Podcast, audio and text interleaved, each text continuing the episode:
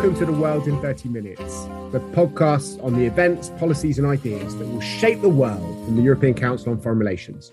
I'm Mark Leonard, and over the holiday season, we're bringing you a special series looking at how the things that bring the world together, like trade, technology, the internet, and migration, can also tear us apart.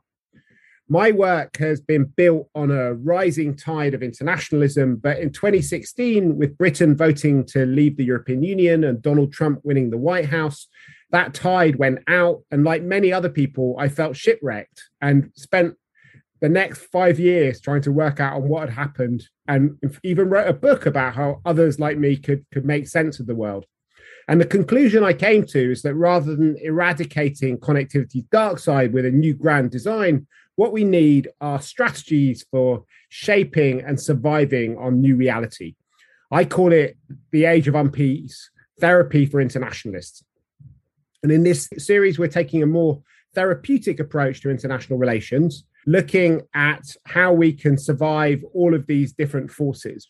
But today, we come to the end of that series with a special group therapy session where we look at the three empires of connectivity that will increasingly shape the world the US as a gatekeeping power, the European Union as a rule-making power, and China as a relational power.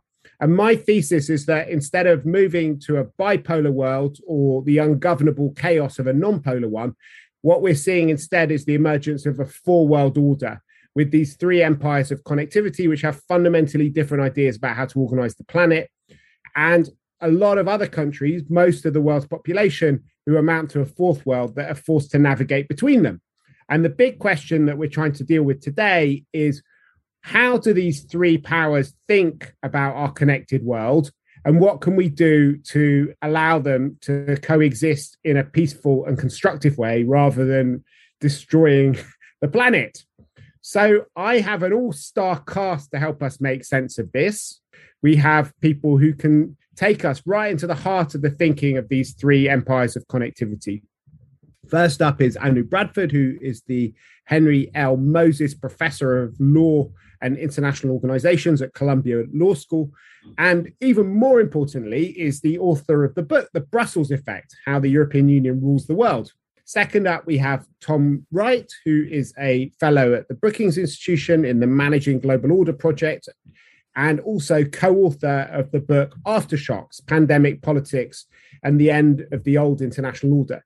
He's also been, I think, one of the most brilliant analysts of American foreign policy thinking through different eras during the Obama times, during Donald Trump's tenure in the White House. And uh, he's now helping the world make sense of, of, of Biden's um, worldview as well as somebody who, who's written a lot about connectivity in the way that it's been instrumentalized and, and weaponized in, in other books as well. And our third speaker is Zhang Feng, who is Professor of International Relations and Executive Dean of the Institute of Public Policy at the South China University of Technology in Guangzhou. So let's uh, let's now go into the the meat of this and take a, a closer look at each of these powers maybe start with the United States as it's still the most powerful one. In my book, I, I talk about Washington as a as a gatekeeper power and and look at how the US has been very focused on the sort of hubs in global networks um, and how they've been using that both to to shut other countries in and out of the global financial system, but also, as Edward Snowden has pointed out, using it to keep put people under surveillance. Tom, do you think that that's uh, an accurate way of how the US thinks about connectivity at the moment? What kind of power is the United States?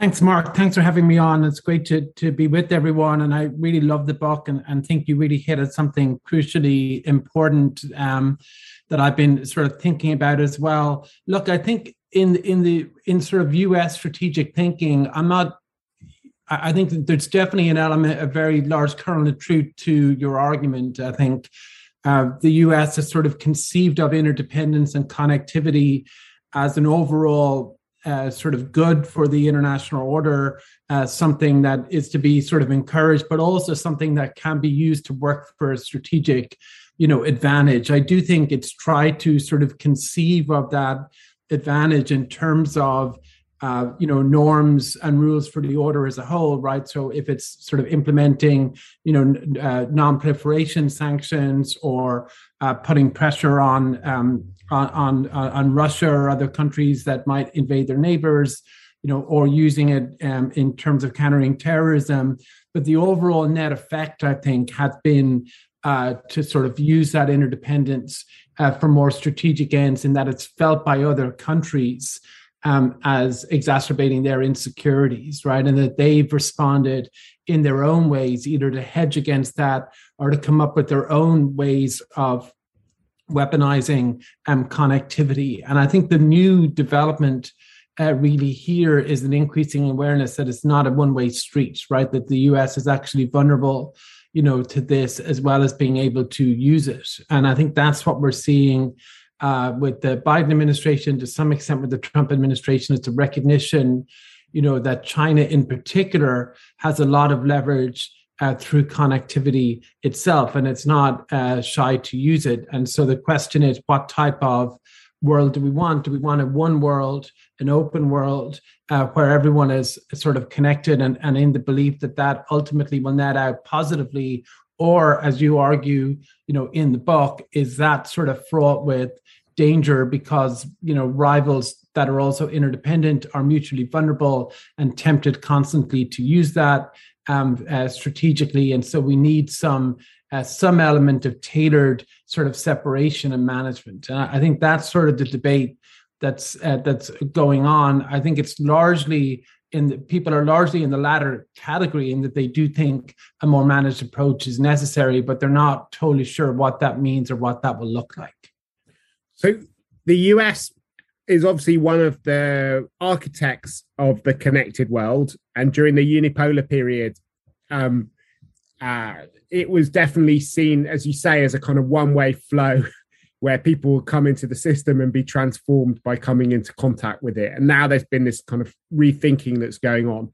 What happens to some of the core thinking in the US about alliances and what they're for and the different kinds of relationships that you have as the, the world moves from a more uh, unipolar one to um, the sort of weird kind of highly contested and divided, but at the same time connected world that we're living in at the moment? Yeah, I think the um, you know, I think the the answer to that I think it's still um, it's still very much open, but I think there's basically two choices, right? One is that the U.S. takes its place as one of these powers of connectivity, as you describe in the book, and sort of fends for its own interests and does its own thing. The other is that we're seeing a more bifurcated world where democratic and liberal powers will, you know, coalesce within the same ecosystem and will come up with an open sort of order within that group of countries that will have a new set of rules, a new set of norms, and limits on the use of that connectivity. And so uh, it will be more like that late 40s sort of period where you had a then sort of a Western order rather than a global order, um, but that that Western order had sort of unique open elements and rule based elements within it. And so I wonder if that is sort of a pathway that for all the differences between the US and Europe, or maybe with some other, you know, democracies, um, that democracies would ultimately be able to find enough common ground to create sort of an ecosystem that would have limits and sort of rules and norms on on the use of interdependence and on how they interact with each other. And then the second question will be how they then react how they interact with the other systems that are out there particularly the chinese led system and what are the terms of engagement. To me that's the big question. We might be on sort of different sides of that if that's possible or not but i think that's sort of the big question that we face Absolutely. And I hope we can come at that when we kind of think about what therapy looks like. But can I just ask one more question before we move on to Europe and, and Anu, which is you've written very eloquently, Tom, about how the uh, currency of power has changed in international relations. And obviously, you know, when we think about these sorts of relationships, trade has usually been at the heart of thinking about alliances, but actually, in a way it's less intrusive than than data or other kinds of things where you're really worried about people getting into your i mean how does the changing nature of our economy but also of geopolitics change what we should have in these alliances and these relationships between democracies, but also the areas where it's safe to still be bound up with non like minded powers versus those where it's more risky?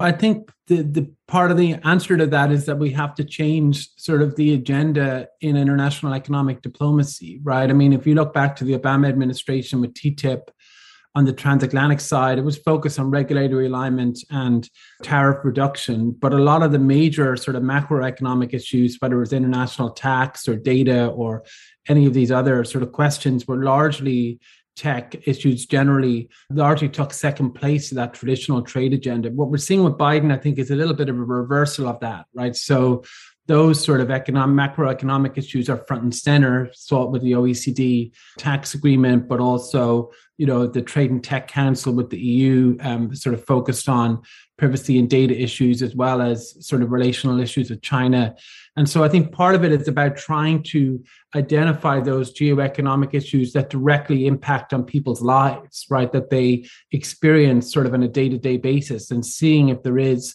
enough common ground. And I do think we do see some convergence there. And it's actually the US moving closer to the European mindset. I mean, Europe for a long time on whether it's on corporate tax or on the role of the mega sort of tech companies or on sort of unfettered globalization had a more sort of managed view of that the US, even in, to some extent in both parties, has actually gravitated toward that position, although they would not describe it in that way. So I think there is an opening for a broader sort of discussion on where we're headed. Okay, that's perfect bridge to Anu. You've written brilliantly about the idea of the Brussels effect. One of the things which I sort of try and evoke when I talk about the EU as a as a rule making power maybe you can explain it to people who haven't had a chance to read your book yet. What is the Brussels effect, and to what extent is that a kind of central way that Europeans think about power in this connected world? Um, absolutely. So, with the Brussels effect, I coined the term to capture the way in which the European Union can unilaterally regulate the global marketplace. So, the EU is one of the largest and wealthiest consumer markets in the world. And there are very few global companies that can afford not to trade in the EU. So, as the price for accessing the large European market, these companies need to abide by European regulations. But often, these companies conclude that it is in their interest to extend these same rules to govern their global conduct and their global production because they want to avoid the cost of complying with multiple different regulatory regimes. So, all the EU needs is to regulate the single market. It is then the market forces and the self interest of these companies that transpose the European rules across the world. And if we sort of think about the, the future, because the European market obviously is shrinking in relative terms. I mean, it's still a very important market. It's one of the biggest markets in the world. But um, there is talk now of a Beijing effect the US, in some ways, seems to be getting closer to European ideas in some areas, as Tom described, but also has actually been, uh, you know, a more important rule setter in some ways, just by developing the technologies that we're using, which gives you even more say over what the standards are. So, and I think one of the, the kind of worries, I suppose, that Europeans might have is that if you look at the kind of the, the sectors which are going to be most central to the future of our world, whether it's AI, quantum computing, battery technology, all these different areas, they're not great number of European companies that are setting the standards in those areas. How yes. easy is it to have a Brussels effect if, if we're just regulating rather than actually making technology? Yes, I think it is a, a very good question, Mark. But not having the Googles and Facebooks of the world did not prevent the EU from forging ahead with the general data protection regulation and converting the rest of the world to follow the European privacy standards. So I would use the word, I would decouple the need to be the producer of technology from the ability to regulate technology. But I think the Europeans are increasingly conscious that it is not enough for them to be the regulatory power. They also want to be not just the referees, but get on the field and play the game. And that is behind this idea of strategic autonomy or digital sovereignty or technological sovereignty. So the Europeans are trying to move to the next stage and make sure that they are not just regulating, but also producing those technologies. I, I think it's right, and I completely agree with Tom, that there is a change in the rhetoric in the United States, that the US increasingly looking into the technology as a domain that shouldn't be free for all and left to the markets. But the, the US is moving more towards the European way of viewing the need to regulate. The different question whether the US can actually implement that rhetoric into concrete legislative action. And there I am not confident necessarily that we will have an extensive set of regulations emerging from Congress across the different domains anytime soon. China, on the other hand, I, we may not necessarily see the GDP growth of China translate immediately into regulatory power. But we do see some ways that China is leveraging its power across the world, for instance, through infrastructure building in technology. So, whereas the EU is exporting rules on technology, the US is exporting this private power through the sheer presence of its technology companies. China is building digital connectivity across the global marketplace. So I would not write off the influence that China is having and the influence that the US is having as well. And to what extent does this power that you're talking about translate into areas which are really high salience? I mean, technical questions can be quite important, but you know, we saw with 5G, for example, and with some of the debates around the tech giants that people see this, uh, you know, not just as a technical question, but as about the infrastructure of our democratic and public spaces and how we can survive as open societies. On climate, for example, there are lots of discussions about carbon adjustment mechanisms, which could have quite profound implications for the entire economic model that different countries have. I mean, how political can the Brussels effect be, both in terms of how we think about it, but also in terms of, of its effect outside of, of Europe? So, interestingly, Mark, I think the strength of the Brussels effect comes from its nature of being technocratic power, a power that has not been politicized because it has been proceeding more under the radar and it hasn't really generated the kind of backlash. The more we try to geopoliticize that power, the more we are venturing into the territory where Europe is weaker. So if we think about national security domain of technology, including AI, it is pretty much absent from the EU's attempt to regulate the AI, in large part because that is not the competence of the European institutions. National security remains the domain of national level member state policymaking in the EU. So that's where the EU is obviously weaker. And that is a big challenge for the EU. And it was manifested very well in the 5G debate, where we had very different national strategies and responses emerging, partially because there are different views on how to deal with China. How big of a national security threat China's presence in those critical uh, and connectivity networks in, in Europe were. And, and that is one weakness of the EU that the EU has struggled to find one voice in the domains where we have the very high stake, high salience geopolitical issues that are at stake. So, Feng, how do you see things from a Chinese perspective? One of the, the kind of key questions which has come up is this idea of relational thinking. Um, there have been attempts to argue that there's a sort of specific Chinese way of looking at the world, and a number of academics have argued that Whereas people in the West tend to either be liberal internationalists or realists and they think about relations in different ways. Core contribution of Chinese thinking is relational thinking.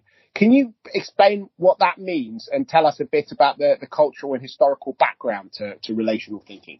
Chinese relational thinking, I think, is uh, rooted in China's cultural and historical traditions. These traditions can go back at least 2,000 years they are related to Confucianism, which is the most important tradition in Chinese history, but they are not unique to Confucianism. A simple but powerful illustration of Chinese relationalism is the Chinese concept of the person, uh, which is in Chinese is Ren. This concept is based on the individual's interaction with other human beings in terms of their place in a web of interpersonal relationships rather than on the individual as a discrete entity with an independent personality. So the, obviously the role of Confucianism is very important because uh, it facilitated China's relational thinking. But Confucianism itself drew on the primitive relationalism of China's ancient past. But I think we must give the greatest credit to uh, to Confucius himself because uh, as he once he has formulated his doctrine, uh, relationalism uh, really became, I think, the most important uh, intellectual tradition in Chinese history. So just to, to be clear, the, the kind of claim I think by Chinese academics is that whereas Western thinkers tend to look at the individuals when they look at society or when they look at, at international relations, they look at the power of states. What mm. matters more to the Chinese when they look at the world is the ties that bind different people together and the quality of their relationships. Is that right? Well, I I just think that that claim, that kind of contrast is drawn too strongly. I think mainly because I think there is also a relational tradition in the West but when it comes to, to Chinese relationalism, I think the most distinctive feature of Chinese relationalism is that it is an ontology that is, you know, it sees the problem of being as relational. In other words, it sees, sees, sees the problem being of mutual relations, of interconnected events, and of you know, interdependent coexistence. It emphasizes those relational aspects of, uh, of the social world just to, to go a bit deeper into that, one of the terms that every Westerner encounters on their first trip to China is this idea of guanxi, which is mm. the amounts of relationship. How does that fit into this relational worldview? There's interesting. It, it, it, it's a very interesting, complicated story. You know how you interpret the, the Chinese concept Guanxi basically means your relationships with other people. It, it's your ties with other people uh, in a network, uh, in a social network. So th- this word, this concept of Guanxi really derives from Chinese relationalism. So they are they are very intricately connected. So when you say that people, for example, when you go to China and people emphasize the importance of Guanxi, what it really means is that the Chinese people pays a lot of attention, lays a lot of emphasis on how ties, how the building up of personal relationships with other people is going to help you uh, in various sorts of ways. But if you change the perspective, if we we are talking about relationalism as an analytical approach, then we'll use that kind of perspective, the the the, the way that well, we well I have just described. You know, people in Chinese society today emphasize guanxi, the importance of guanxi. You can sort of say, yeah, that's the value of relationalism for for interpreting Chinese society today because they place so much emphasis on guanxi that was fascinating from Feng. I think we've now kind of covered the three big empires of connectivity. And the question really is to what extent we can find a global system that will allow everybody to coexist in ways where the existence of other systems isn't seen as a sort of existential threat and a permanent source of systemic competition and rivalry. Tom, why don't you go first? It'd be really interesting to hear what your kind of vision for the new order is. I mean, you hinted earlier on about how one of the dilemmas is whether we should it's right to think about this as a kind of three system order or whether it's more of a sort of bifurcated world where you have open societies coming together a, a lot more closely and um, you know china may be being engaged but in a in a less sort of dense and thick way than we have over the last few years, and and it may be trying to develop an alternative world order. Is that do you think a, a scenario which could be kind of peaceful or constructive, or do you think that that we're going to see some other sort of patterns emerge? Yeah, look, I think the the Chinese led system will pose um, major sort of challenges to all countries, including to the US, and it's going to be a huge period of adjustment. But the but the question really is: Does that encourage the US to be unilateralist and nationalistic itself, or does it push the US into a more multilateral, you know, mindset? Like, does the US look to institutions and organizations of like-minded countries, particularly democracies? Because it sees that as a strategic asset and it commits to that sort of rulemaking and multilateralism, sort of as it did in parts of the Cold War, or um, does it reject those? And we've seen some signs, you know, that even on the Republican side, you know, of anxiety about the influence of China, for instance, in the World Intellectual Property Organization. And so the US has to recommit to that.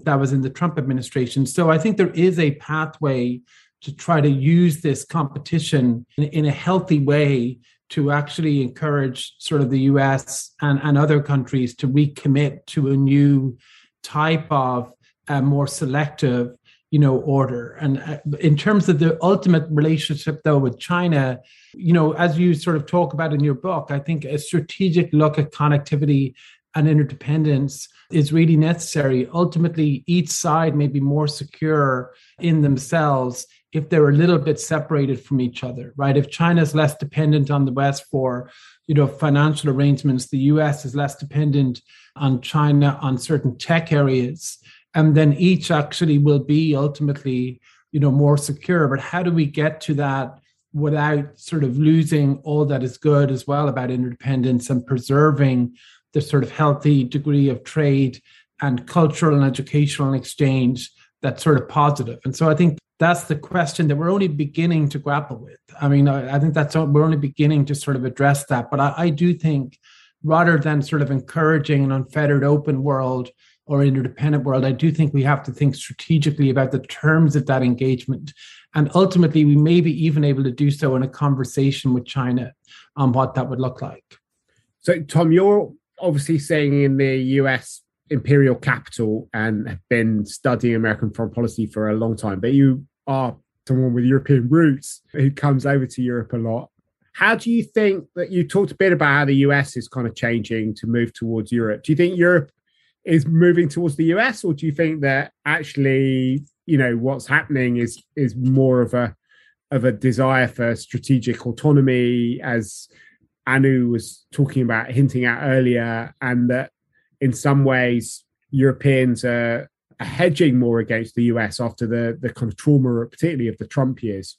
Look, I think the U, the Europe is coming to similar conclusions to the US on China, but not because the US wants them to come to those conclusions. They're coming to those conclusions on their own.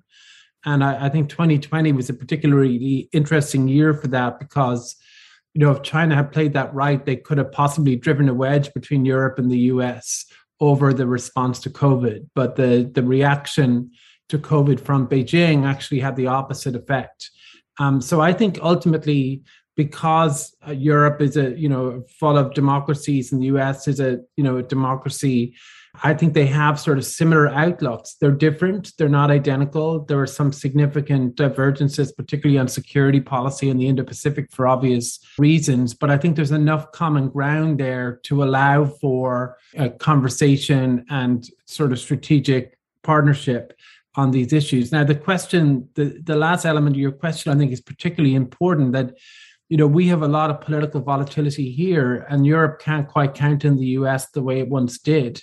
And so I think it's sort of natural, you know, that you would see this desire for strategic autonomy, European sovereignty, as, as ECFRs called it, I think. And, you know, all of those things I think are very natural impulses. I actually think the US has a role in encouraging that and being a part of that conversation about how to ensure that Europe is more resilient, not just to China, but also to political volatility here, right? How, how do we actually end up in a situation where, you know, Europe can do uh, more of what it needs to do, you know, for itself? And I think the US has an important role to play in that because of its traditional role as a security provider. And we ultimately need to end up in a position where it's clear like what the US would do with Europe and for Europe in a world that's more focused on the Indo-Pacific. And that's I think the challenge of the next few years is to figure out that transition moment so the relationship and the alliance is on a solid footing for 10 or 20 years. What can we do in the next 3 that would help advance that? How do you see it, Anu?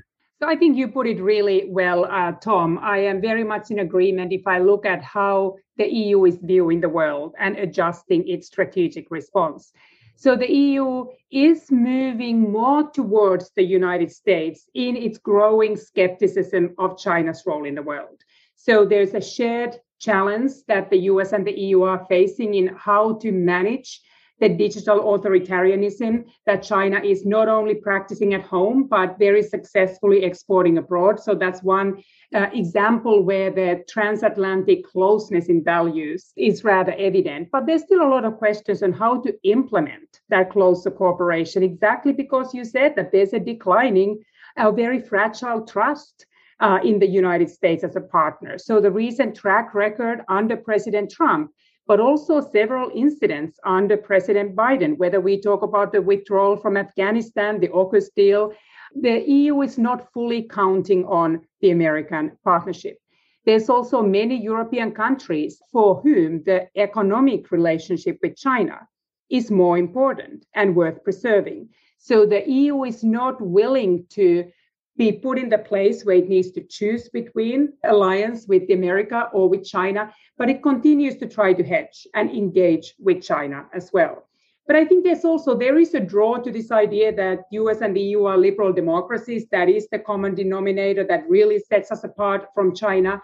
But at the same time, and I will turn to your uh, book of self-care, Mark, here, is that there's a lot that both the US and the EU needs to do at home. Both are struggling with uh, preserving their democratic values and institutions at the home at the very same time when they are trying to build international alliances and cooperation around this notion of uh, democracy.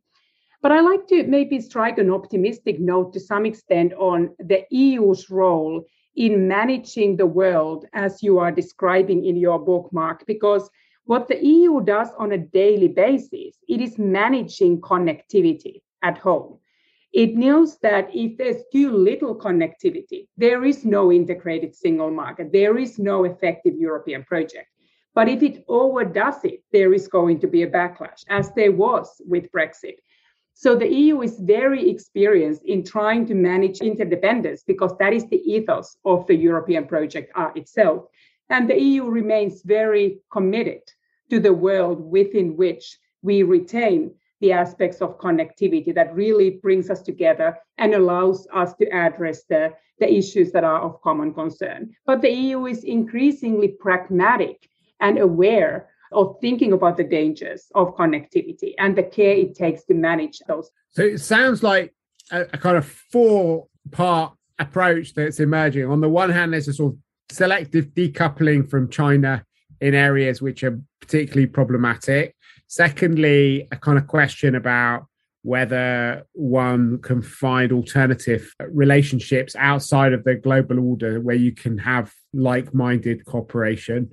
Thirdly, there's a sort of pushing back against scary behavior in, in different areas.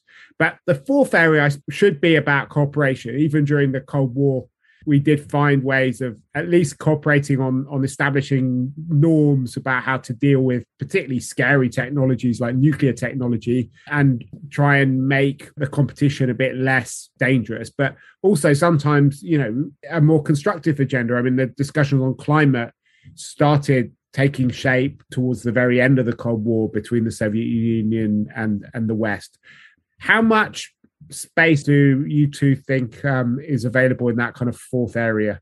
I think it's crucially important, but extremely difficult. I mean, everybody says we need a mix of competition and cooperation, right? Uh, that's everyone's starting point in terms of working with, with China, but it's been harder in practice. And you mentioned the Cold War. I mean, the arms control agreements in the Détente period came after a decade a decade or more of crises, including real major security crises in Cuba and Berlin. And so the question is do we need to go through our equivalent of all of that to get to the point where each side wants to work um, with each other and shared interests? Or can we sort of skip ahead?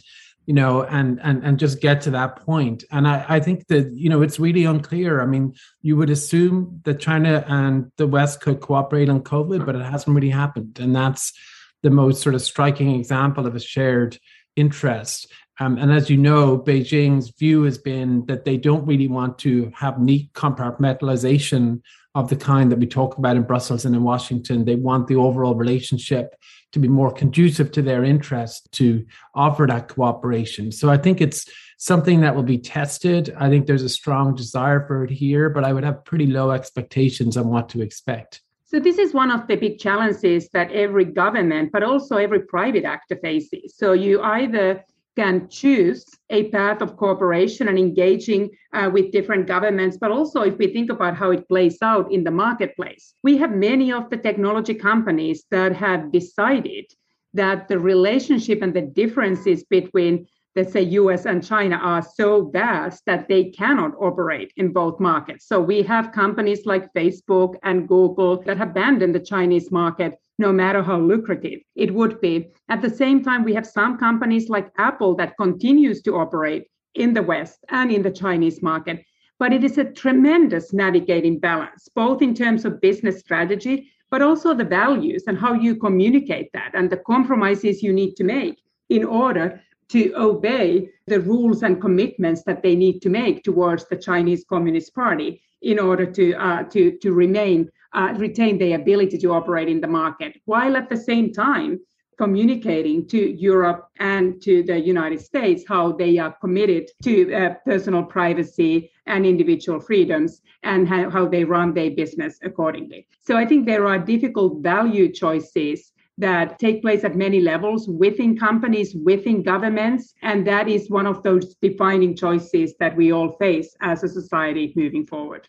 So, Feng, to what extent do you see a big difference between Chinese attitudes towards the EU and the US? Or is it just a bunch of barbarians who need to be managed in different ways?